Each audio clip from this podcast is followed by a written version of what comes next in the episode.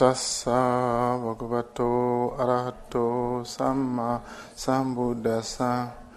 Namo tassa bhagavato arahato samma sambuddhassa. Namo tassa bhagavato arahato samma sambuddhassa.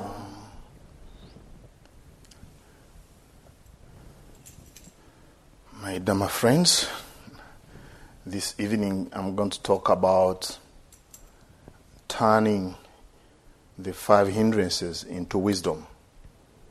Before we get rid of them, we need to recycle them and get some nuggets of wisdom. There's always a tendency to get it out of the way. Don't come to me, stay there. But here we want to use another approach whereby we can recycle them. I got this recycling idea when I was in a monastery in West Virginia. And I will tell you about it. So, I don't know if you're familiar with the five hindrances.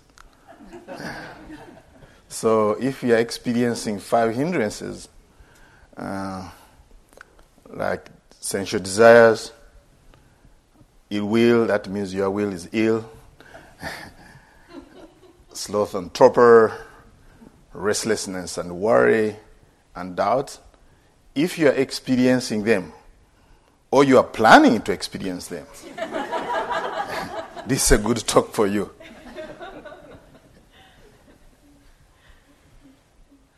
All of us, I think, we have experienced them. Sometime one of them, sometime all of them. Uh, it's called multi hindrance attack. So, one time I was in West Virginia uh, training as a monk for eight years. Uh, Bhavana Society is in West Virginia and uh, a lot of snow. Before winter came, all people used to take water in our kutis where we stay because they were not heated by electricity. It's only wooden wood. We, we heat our kutis with wood. So I saw monks always carrying water to their kutis to put like in a basin so that they can have some kind of humidity going on. Because uh, uh, during night it can be so dry. So we needed water. So they used to take water from the meditation hall and carry to the kutis. I did the same thing. One one time it snowed. Snow was up to my knees here. And I had to pave my way to my kuti. A lot of work. Until I went to my kuti and I put some water in the basin. But one time I say, why do I have to carry water like other monks? Why don't I shovel all the snow on my path and just put it in a basin there and put it on the stove? It, I did it and it melted, and I said, wow, this is the hindrance of snow. I can always use it as water. It's amazing. One monk has, had stayed for 26 years there. Every time I saw him carrying water, I stopped carrying water. so I was using the, my hindrances to do something else for the benefit, to my advantage, you know. So this is what you're going to hear part of my talk, really to see whether we can navigate around these hindrances and use it uh, for advantage to get wisdom. But before we find some methods and uh, techniques, I would like you to get familiar with these kind of hindrances. If you, in case you are not familiar with them, uh, one of them, at least in my experience, is reading the bulletin board. You go there and read again and again. This is a simple schedule. It's not so complicated. But we go there again and again looking for anything new in the schedule. Of course, there might be actually new things. I don't want you to stop you from going there. I put a caveat there. You go there, but really count how many times you really go there, whether it's necessary or not. That's one way to note that there's something going on here. Another one, looking at other yogis, especially when there's part one and part two. we might always look, oh, now the new arrivals. Uh, well, we are going to meditate together, and then at the end of the retreat, we are going to start a meditation center somewhere in Texas, uh, somewhere. So we desire to practice Dharma, but also we desire to connect. Uh, and then uh, this is kind of good to start a meditation center, actually. But whom we are going to start with, the center, you don't know them, you know. So then we kind of have desire to connect at the end of the retreat. But you cannot connect now. You have to wait until the retreat ends. So all the time you have desire, when is the retreat is going to end? So that I connect with this person, you know. You get a chance you get a chance to connect, but if that's a desire you have, maybe you want to use Joseph's mantra, which said not now.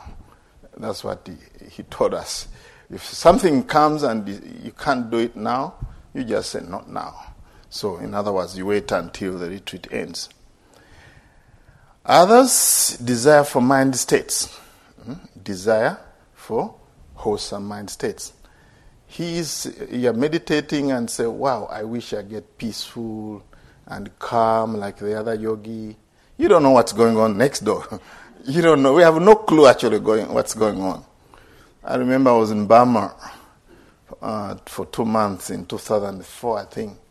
There was this yogi sitting for four hours there's then a layperson sitting for three hours, but every time we entered the meditation hall, like at, at 3 a.m., that's where we have to, when we have to go to the meditation hall, is 3 a.m., in case you're wondering what's going on here. So 3 a.m., you wake up and you have to go to the meditation hall. And I used to find a yogi there sitting and then I had desire to know when this yogi actually enters the meditation hall. It occupied me all the time. and even when I adjusted my time to 2.30 a.m., this yogi was sitting there. and I'm a monk. I traveled from USA to go to meditate and to get enlightened with this kind of teacher called Sayadaw Pandita and I was struggling a lot with time difference, you know. This guy was from Canada. I got to know he's from Canada, and he was, a, I think, a psychotherapist. He was really having a lot of energy, you know. Finally, I went at two, and I found he was not there. I figured out. But up to now, I ask myself, what, why, what, was, uh, what was my aim? I can't even find it, you know. It's desire desire to know, desire to look, and food. You can go through the list of your desire here. Mm-hmm. Especially here at IMS, the list what you're going to have. What, you're going, what you're going to, to have for lunch, the list is there. Then the day when there's lasagna, ah, yes. Or pizza, whatever you want.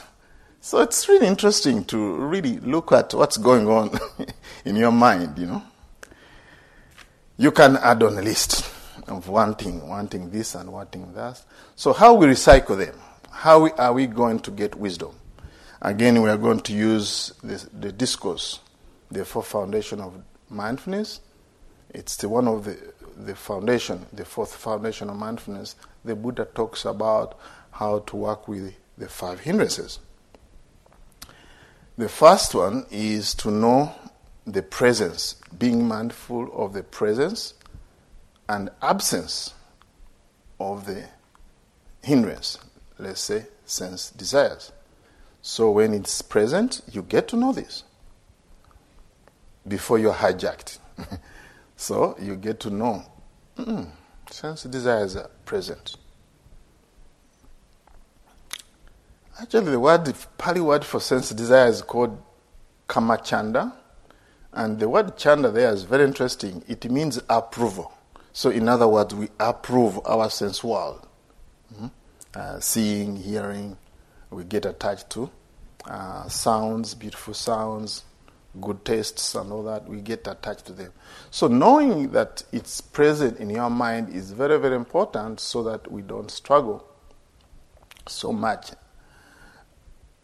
And that knowing, it's very important that we start to know how does it feel in my body. Sometimes when sense desire arises, the body becomes tensed. The tension in the body. Sometimes uh, breath, you breathe very fast, the heart rate increases. How does it feel in the body? How does it feel in the mind?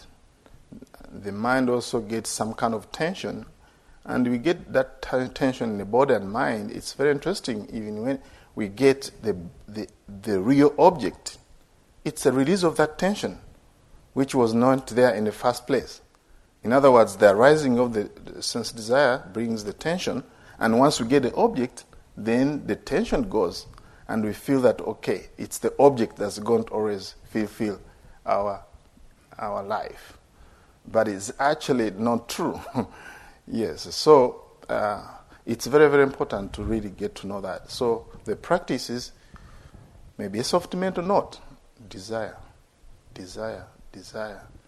And then see how it feels. If it's so strong, maybe you want to come back to the body and be mindful of the body sitting here. And then go back when desire is arising. Knowing the absence of desire is also very important because sometimes we we are not a bunch of desires all the time. Sometimes t- there's a break. T- there's a break in our desires. Then also it's, good, it's very important to notice that, oh, desire is absent. And that knowing, the Buddha said that if we get to know the absence of, of uh, hindrance, it brings gladness. Those are wholesome states of mind. Oh, wow, the practice works. Mindfulness works finally figured out how to overcome sense desires. So, with the absence, then we look at uh, other mind states of renunciation, of letting go. That's why it's absent. We look at other mind states that arises, that sense of calmness and uh, peace or tranquil. Then happiness can arise, and all the way, even concentration. The second way to deal with this, uh, this uh, again, the, with some sense desires, is what's our attitude? What's our. I think somebody, one of the teachers talked about our relationship with what's happening. It's very, very important to develop a very, very good relationship. Uh, what I would say proper attitude. So, in other words, don't push it away, don't ignore it, don't indulge in it but having the attitude of investigating, Winnie was talking about Dhammavichaya, uh, really to investigate, hmm? understand. Understand, this is desire. So, this understanding is very important. It's like my teacher talked about paying mindfulness and effort to understand desire. So, this understanding will bring you then to conditions. What are the conditions for that mental state to arise? All this is wisdom, actually. We are with the wisdom part now. So, with this understanding, we are going to see oh, these are the conditions under which uh, sense desire, uh, desire arise. The Buddha uh, singled out and was attention to the, to the mark or the sign of uh, beauty, attraction. That's how it arises, even if it hasn't arisen. If we are not mindful enough, sense desire is going to arise. And how you going to remove it is through wise attention to an attraction, mm-hmm. uh, some att- an attraction aspects of that experience, of that object. And of course, Buddha continued on saying that if you want sense desires not to arise in the future, you have to reach the third level of enlightenment. Before that, you just take it with mindfulness. so don't beat up yourself.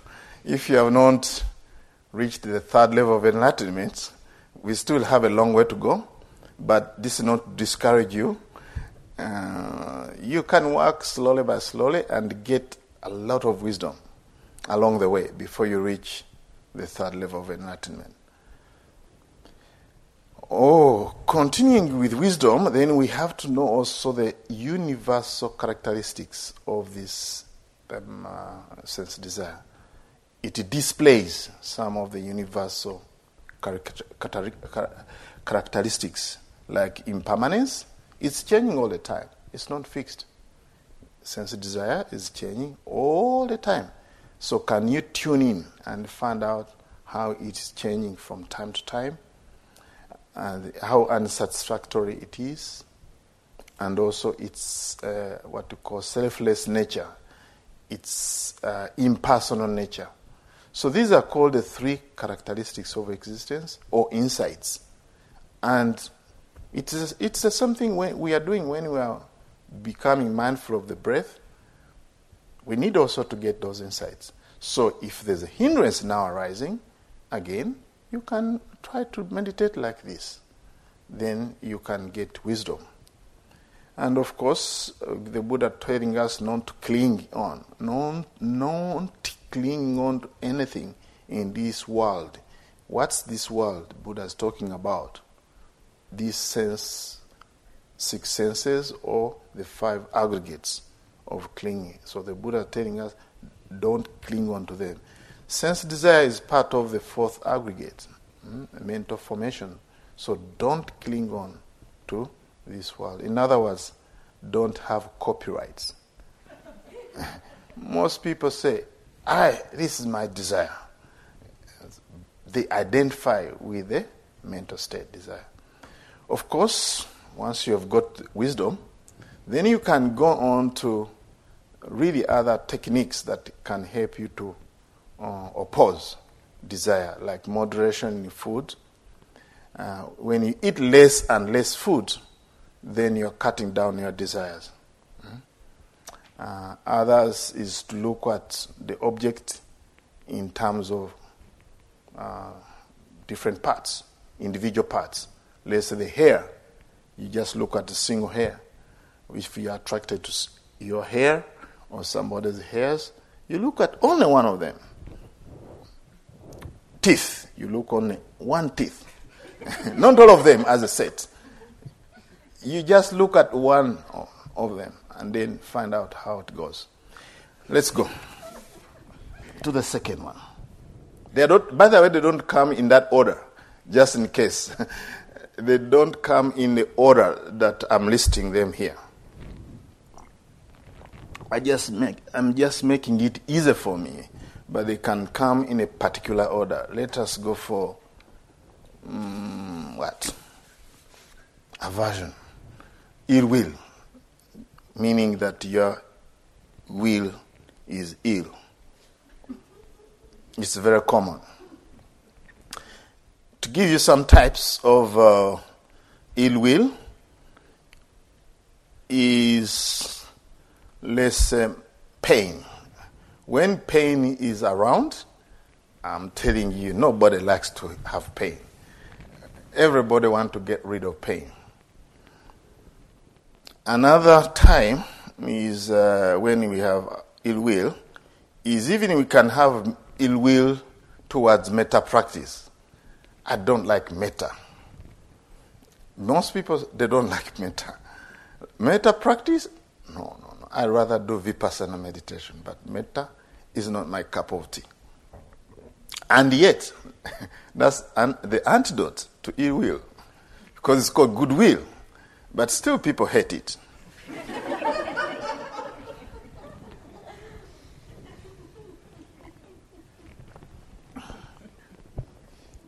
Another one. Uh, if a teacher gives a Dharma talk about anger and you don't ha- have anger, some people they say, I've never had any anger. But after listening to the talk about anger, I start seeing my anger. Actually, it happened to me. I was teaching a three month retreat, and uh, I had to go to Japan, so I, didn't, I was not there on a crossing day. So before I left, I gave a talk on how to overcome anger. I heard there was a, a feedback that one yogi didn't like the talk because as I was talking about anger and how to overcome it, anger rose. so I'm responsible, in other words. it's amazing how people blame others. I accepted the blame, actually. Uh, I said, okay, that's fine. This person didn't have anger before the talk. I'm responsible. Actually, it's amazing. These mind states, uh, some of us, we can really think they never happen in our life. But they do. In 1999, as a yogi here, my job was to ring a bell, bell ringer. But that job was very challenging. Down there is called bowling alley. Uh, very tiny spot. I don't know whether they modified it, but back then it was a very tiny place to go. And then you find a slow walking yogi, almost crawling, crawling and you have to ring a bell. And that's the only pl- that was the only place to pass. You could not go another place. And this yogi was walking very slowly, slowly. And then the time is running out to ring the bell. I had to touch my heart. you can't talk? Please, little bit quick. Go fast, please. Sometimes I was like sweating.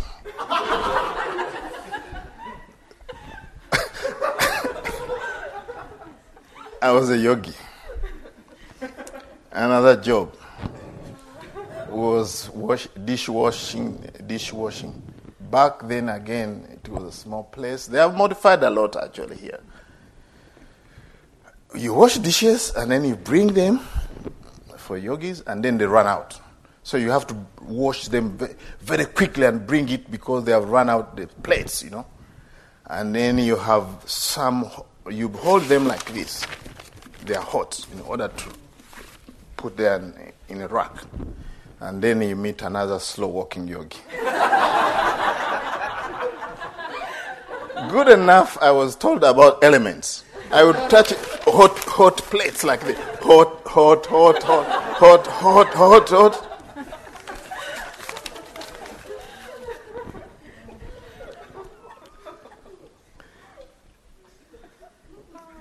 It's amazing what happens during the retreat. And the beauty of this retreat is that we have a lot of space and time to explore how we can gain wisdom, you know, when these hindrances arises.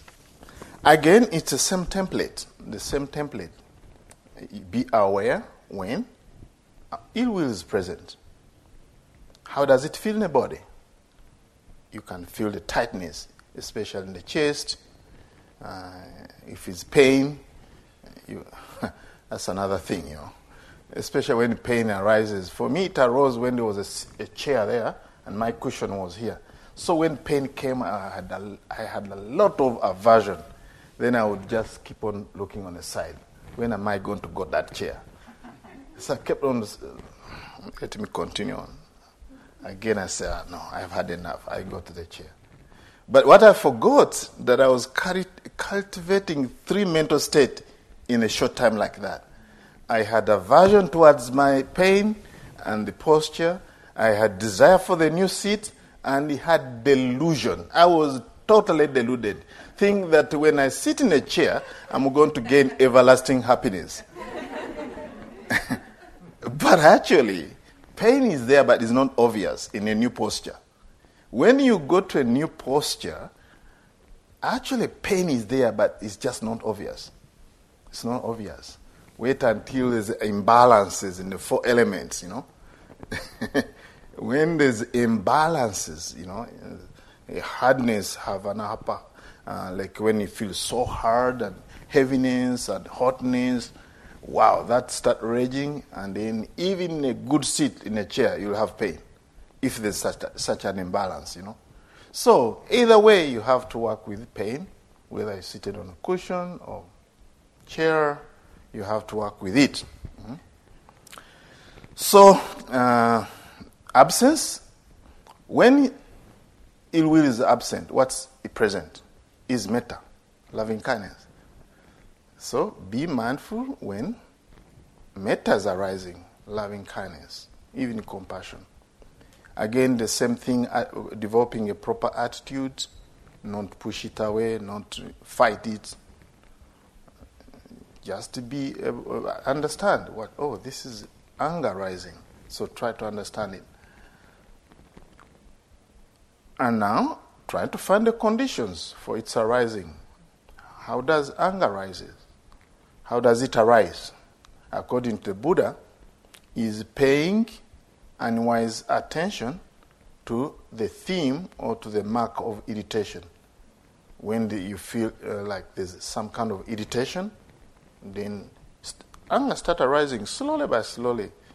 A little bit of annoyance, a little bit of uh, frustration, and actually, in many ways, um, ill will is more of a frust- frustrated desires. When your desires are frustrated, you, in other words, you don't get what you want, then aversion start arising.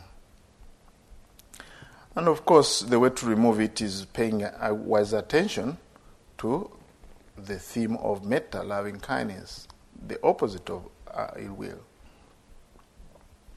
Are you interested to know when to overcome anger?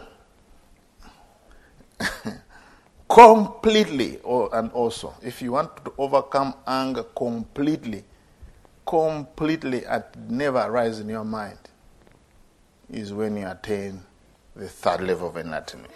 Before that, work slowly and be patient.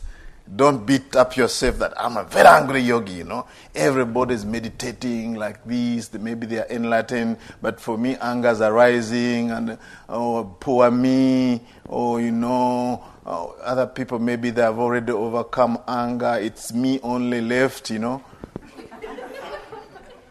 we have no clue what's going on next, next yogi, you know.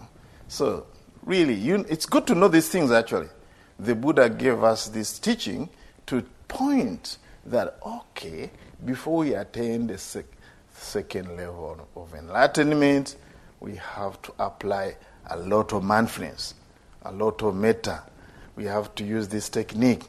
So it's good to know so that you don't beat up yourself. Mm-hmm. So, but of course, as you reach this first level of enlightenment, it's not the same anger we have as before. And even on a second level of enlightenment, we attenuate it. We reduce it actually at the second level of enlightenment. Third level, totally go out of your mind. Another hindrance which is common, oh, of course, there's a way how to directly counter anger. Of course, all these methods we talked about seeing impermanence and satisfactory, nat- and satisfactory nature of anger, uh, the, the selfless nature of anger, the same template. I may not have to repeat it, uh, so you know exactly what I'm talking about. All the hindrances have to go through all those five ways. Uh, the, the, conditional, the conditionality nature, the universal characteristics, and non-clinging to, to, to aversion uh, or ill will. So all this method you have to use if you got, you're going to turn anger or ill will into wisdom. But there's a direct antidote to anger is called metta. If you, you have a person who have uh, anger or ill will from time to time, the Buddha is recommending us to really practice metta from time to time. Metta is better. Hmm? It's better with metta. Hmm?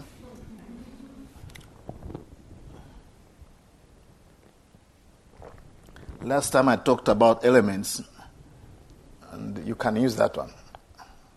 Am I angry with earth elements or water elements? Oh, actually, you can use even the body itself. When you're angry at somebody, you say, Am I angry at their hair? Am I angry at their nose? Am I angry at their mouth? Am I angry at the, a part of, any part of the body? Am I angry at their fingers?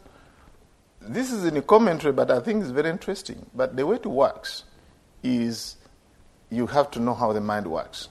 How the mind works is it can take one object at a time.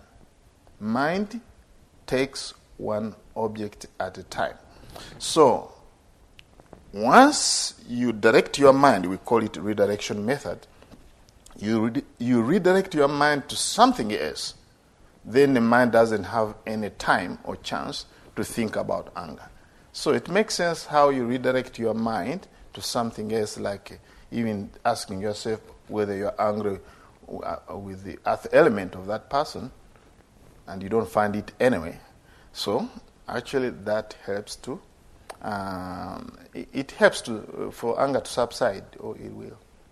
So another hindrance that uh, is very common in our experience is sloth and torpor, sleepiness and dullness or sluggishness. I've never seen a sloth, but I, I heard that in North America you have them.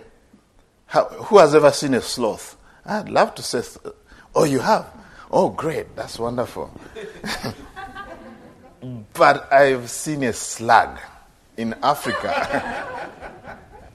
I'm telling you, I don't know if in America you have slugs. I've never seen one. Do you have? Whoa. Congealed. slowly, slowly. I don't know how English, I love English, how they came up with this word, slug, sluggishness of the mind. It looks like a slug.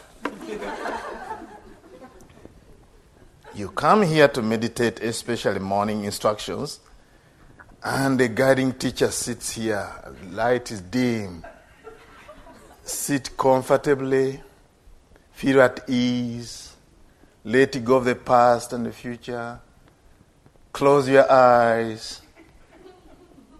Ah, very peaceful. And then what?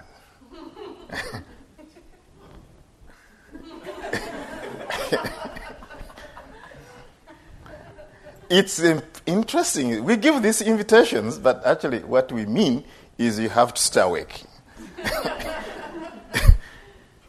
but it's so soothing, you know. For me, every, I remember exactly during the three month retreat, I used to come here so quiet, so peaceful, calm and comfy and cozy here, especially the snow out. Inside so warm and nice. And here, you, your teachers say, settle back in the present moment. and you settle anyway. But it's easy to drift off. The key is really when you hear these instructions. Uh, for me, what I used, uh, even when they tell me to close my eyes, I would make them half open. Because the instructions are so soothing. And also depends who's giving those instructions. The voice is so smooth, you know. Check it out. Check it out and see uh, uh, how sloth and torpor is arising in your experience. But uh, most of the time, uh, sloth and torpor comes from three places. One of them is really after meal, after eating. Everybody, doesn't matter, after eating, blood has to go to digest the food uh, down the, in the digestion. We need some kind of blood and the oxygen involved, and we have less here and more here. So then we feel very sluggish, you know. We're still nodding after meal, maybe 15 minutes. That's okay, but for me, normally for this kind of sloth and torpor, I go for a walk after 15, mm, 15, 30 minutes of resting. I normally go for a walk. That helps to go for a walk. Another one is really uh, the body clock. All of us, we know. We, we are exhausted, you know. You sit here, you've been meditating for the whole day, and then it's at nine, time for chanting. Mm.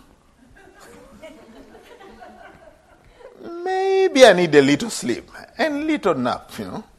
And that's how actually sloth and torpor disguise itself.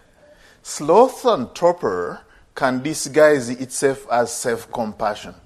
Come on, be good to yourself. You listen to the chanting tomorrow, you know.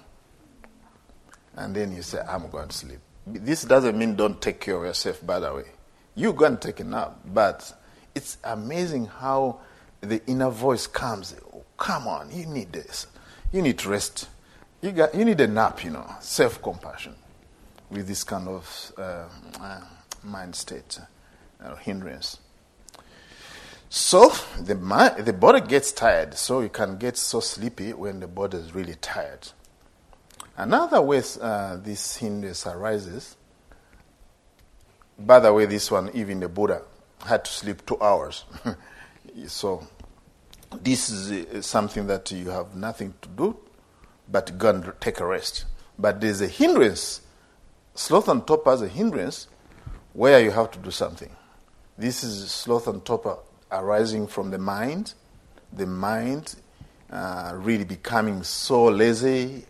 Uh, and normally this comes from imbalances uh, of energy and concentration. When you have less energy and uh, more concentration, so it's very common uh, to feel sloth and torpor. So you need to boost up your energy. You need to boost your energy up. Hmm? And the way to do that, again, it, it, it's the same way. Uh, know the presence of sloth and torpor. We want to get wisdom. I told you we need to recycle this hindrance. You know how does it, when you have sloth and torpor, how does it feel in the mind?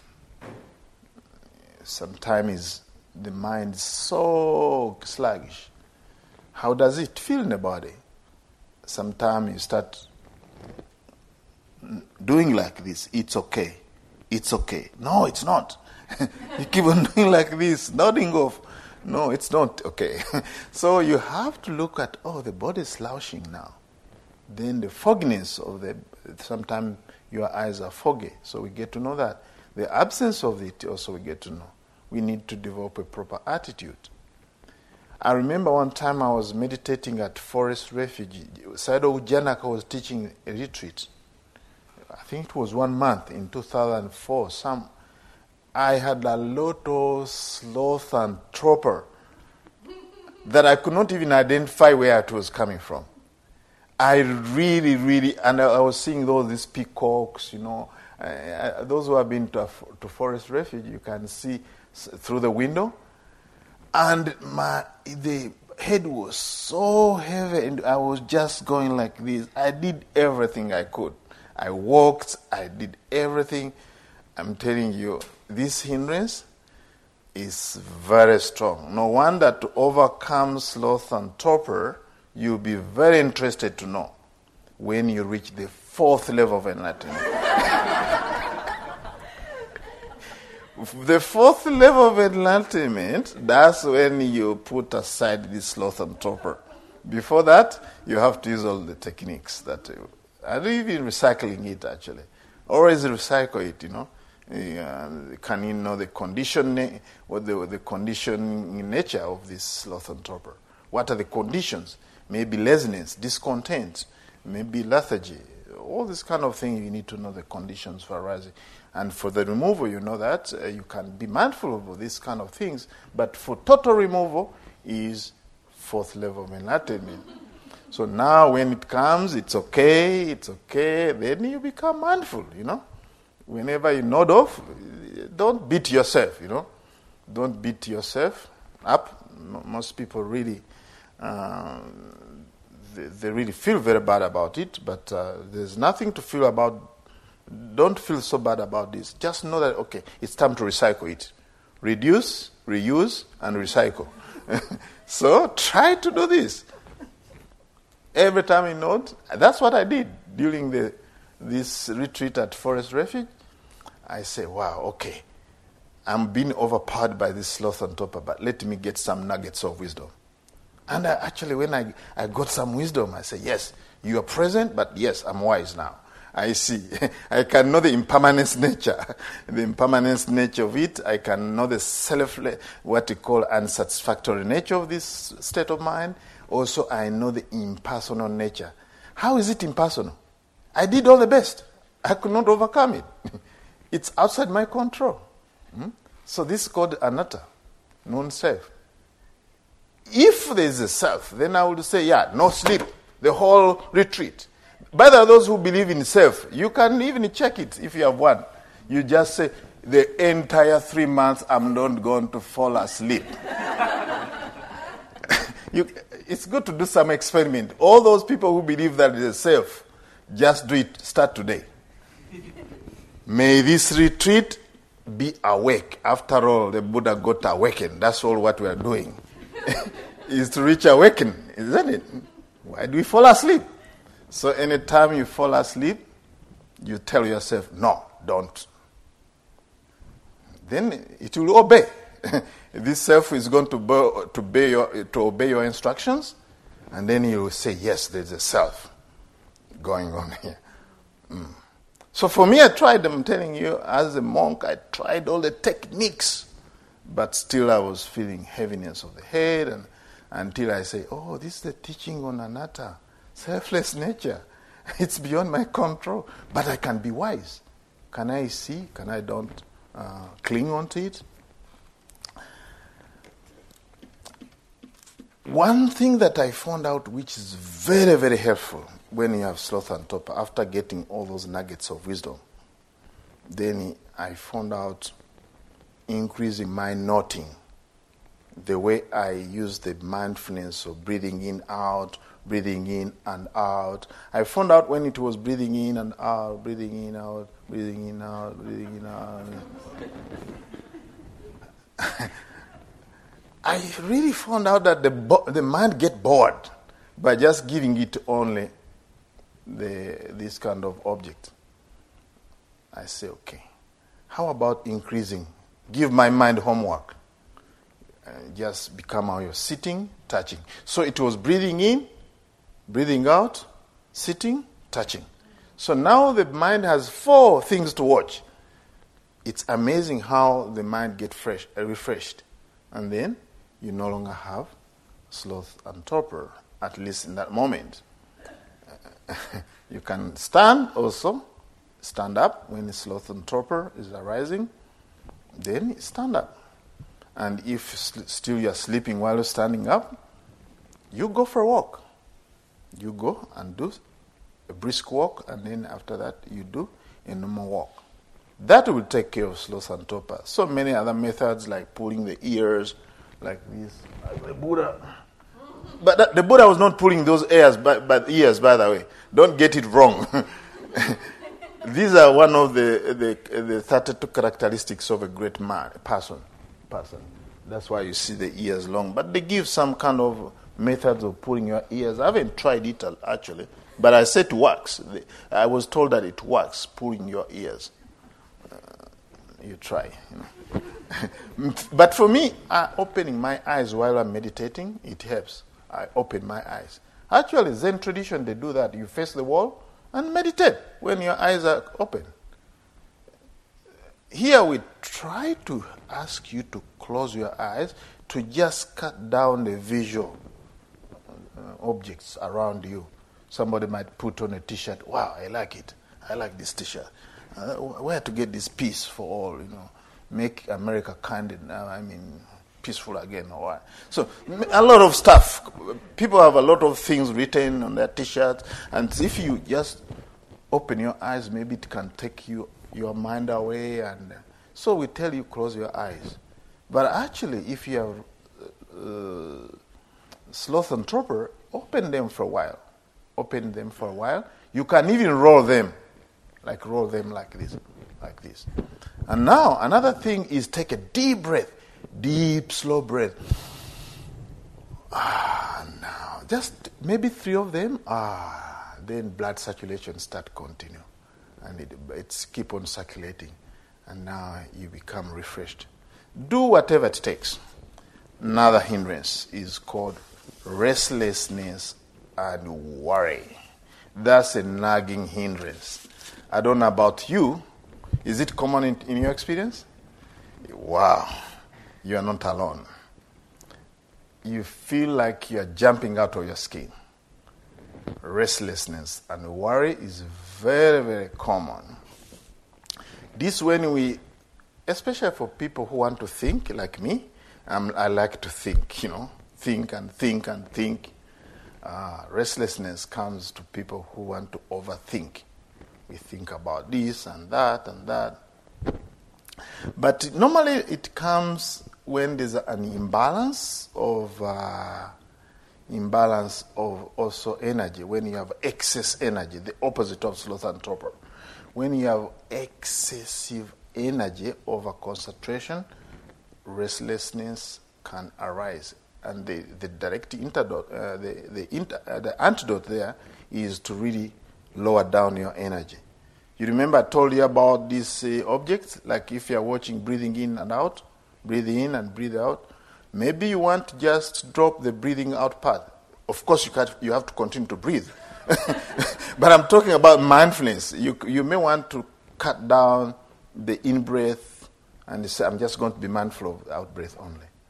And you might want to really even st- uh, don't do the, the breathing in and out, mindfulness of breathing in and out, and you just drop all those things. You just become what you, you do what you call choiceless awareness. That's where choiceless, choiceless awareness works very well. You are not choose, choosing because choosing needs a lot of energy. You know that when you go to supermarket, you say, well, this one I like milk, 50% fats, this and that. A lot of energy into choosing, you know. So here, you don't choose. Choiceless awareness. You just cruise there. You just become a receiver. You're just on a receiving end. Yeah, and then once it subsides, you can always go back and choose. But of course, uh, we need to get some nuggets of wisdom again. How do we get wisdom? Again, knowing the presence. Uh, when the, the, the, hindrance is present, you become our own. It's, ab- it's present. Let's say how the body feels. There's agitation sometime in the body, sometime here in the shoulders, agitation everywhere. You become aware of that. Uh, how does it feel in the mind? Of course, you can feel the tension in the mind. Also, when there's agitation in the mind, and uh, the absence also, because when it's present, the, the mind is unsettled, but when it's absent, the mind becomes settled. Mm? The mind becomes settled. It's amazing how we handle our mind. Uh, Ajahn Brahm one time used uh, a very good analogy the way how we, un- we handle our mind is like this like this, you know, like this, uh, then uh, the mind is not settled. We are, in other words, we are applying a lot of effort to handle our mind. So if we want to handle our mind, we just do like this. Put down our mind. That's choicelessness awareness. Choiceless awareness, we just put the mind there and let it settle by itself. So it's very, very important to handle our mind, not too tight not too loose and not too tight, but just handle it softly. Handle your mind this. But this, wow, I want to get enlightened today. uh, I got instruction to do it today. I have to get enlightened. And then we apply a lot of effort. A lot of effort. you'll be interested to know when to overcome restlessness. Maybe now you can guess now. When you reach the fourth level of enlightenment, that's called a theta, which is the ignorance at the end, and restlessness comes before that. You need to overcome that. At that time, there's no restlessness. Before that, let us get wiser, let us get wisdom. In other words, our proper attitude, not pushing it away, not indulging in it, not uh, ignoring restlessness, but understand it with wisdom and mindfulness. We understand it. Get to know the conditions, how restlessness is arising, maybe excessive energy, but the Buddha talked about unwise attention to the uh, unsettled mind. The mind is not settled. Once the mind is not settled, then we get restlessness. We have to remove it through trying to settle the mind. Let the mind settle. And uh, there's some other ways really balancing energy and effort, but I've already given you the breath, but you know, sometimes it's good to pick up an object which is not vipassana, uh, what called samatha objects. Samatha, that means tranquility meditation. Practice metta. When you practice metta, because it's more of a, a, an object that is going to bring you concentration and calmness and all that, so the mind's not agitated. So try to switch from maybe vipassana. Vipassana also helps to get wisdom, but if it is not working, get change the object to what you call samatha object. And then you, may I be well, happy, and peaceful. Maybe reflect on the qualities of the Buddha. And now the mind will be calm and peaceful. That will balance the energy. So you can uh, kind of reduce energy and leave the concentration there and the balance, or you can rev up the concentration and you bring some balance. That's why walking meditation is very important. Walking meditation is very important. And other posture which is very important in restlessness is lying down meditation. Because when you lie down, you use less energy. So that's why Buddha taught the posture of lying down, maybe not in a meditation hall, but when you, you have a lot of restlessness, you get a session whereby you go to your room and just meditate while lying down. It's so helpful to overcome restlessness. Of course, uh, you should know the impermanence nature of restlessness, its unsatisfactory nature, and its selfless nature, and not clinging on to, oh, this my life is going to be all restless, you know. No, don't cling on to it. Uh, just let go. Worry about omission and commission. Sometimes we do unskillful things and we get worried. Sometimes we leave out something wholesome and we get worried, especially if you have a yogi job and forget to do it.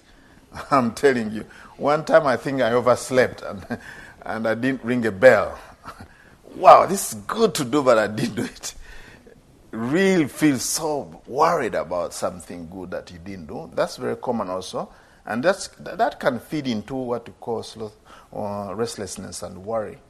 Yes, but you have to really know uh, learn uh, how to amend. You know, you admit what you've you've done wrong, then determine not to do the same thing again, and amend according to Dharma.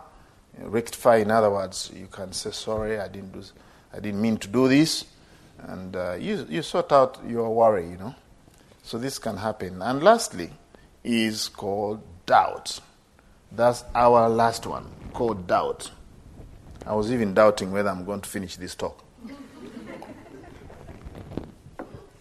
the hindrance talk is the most time consuming talk. uh, doubt, vicikiccha in Pali, which means difficult to cure, something difficult to cure, is very common in our meditation. We don't know what we want. We don't know what we want. Self doubt without the training, without instructions. This is also something very common in meditation, but you will be very happy to know that this one you can overcome it when you attain the first level of enlightenment.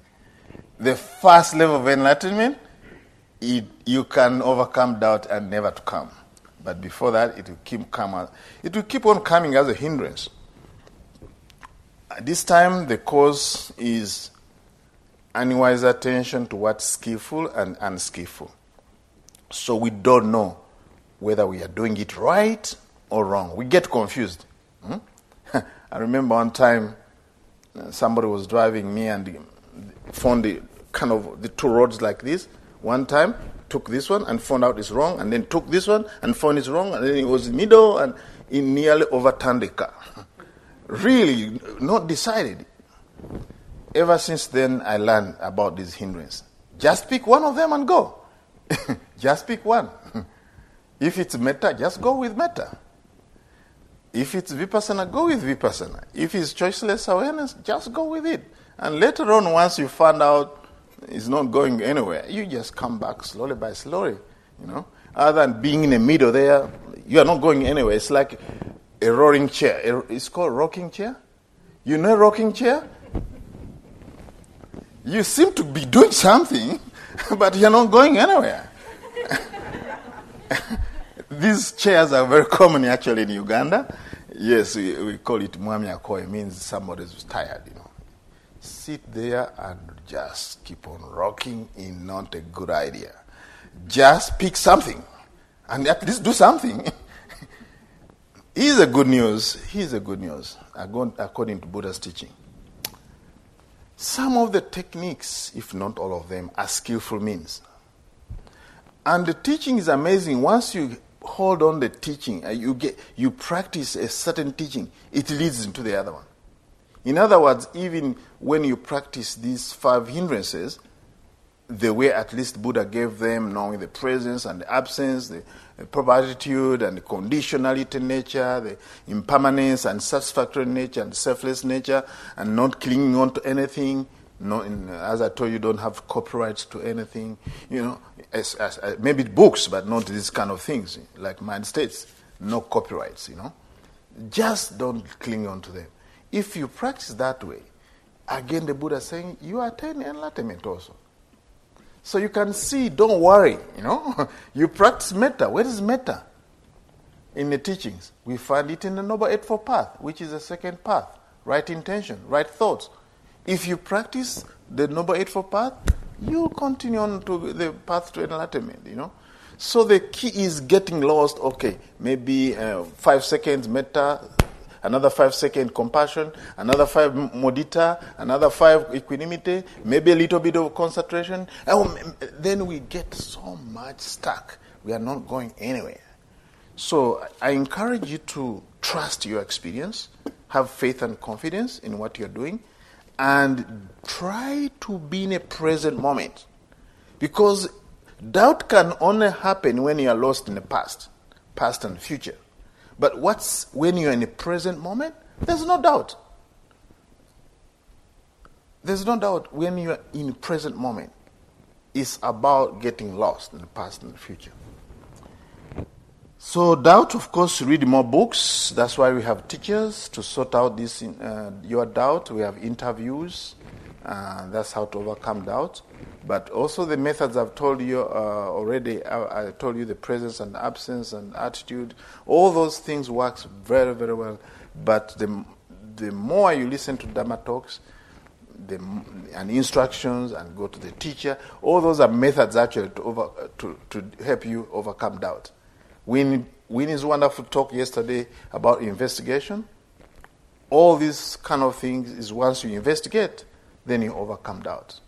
And that's why the whole setup here, teachers giving Dharma talks, instructions, interviews, are all those methods how to, over, to clear your doubt. Thank you very much for listening. I'll finish this talk exactly at 8.30, which is good for hindrance talk. Thank you very much. Let us sit for a moment or two.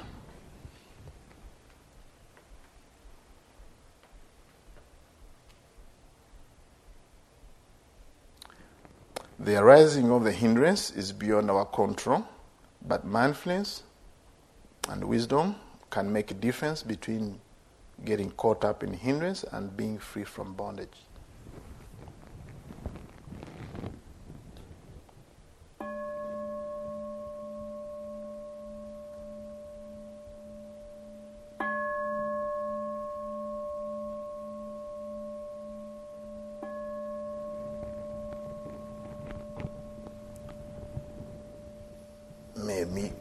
Circle your hindrance until you attain Nibbana. Thank you very much for listening and your attention, and I offer this for your reflection.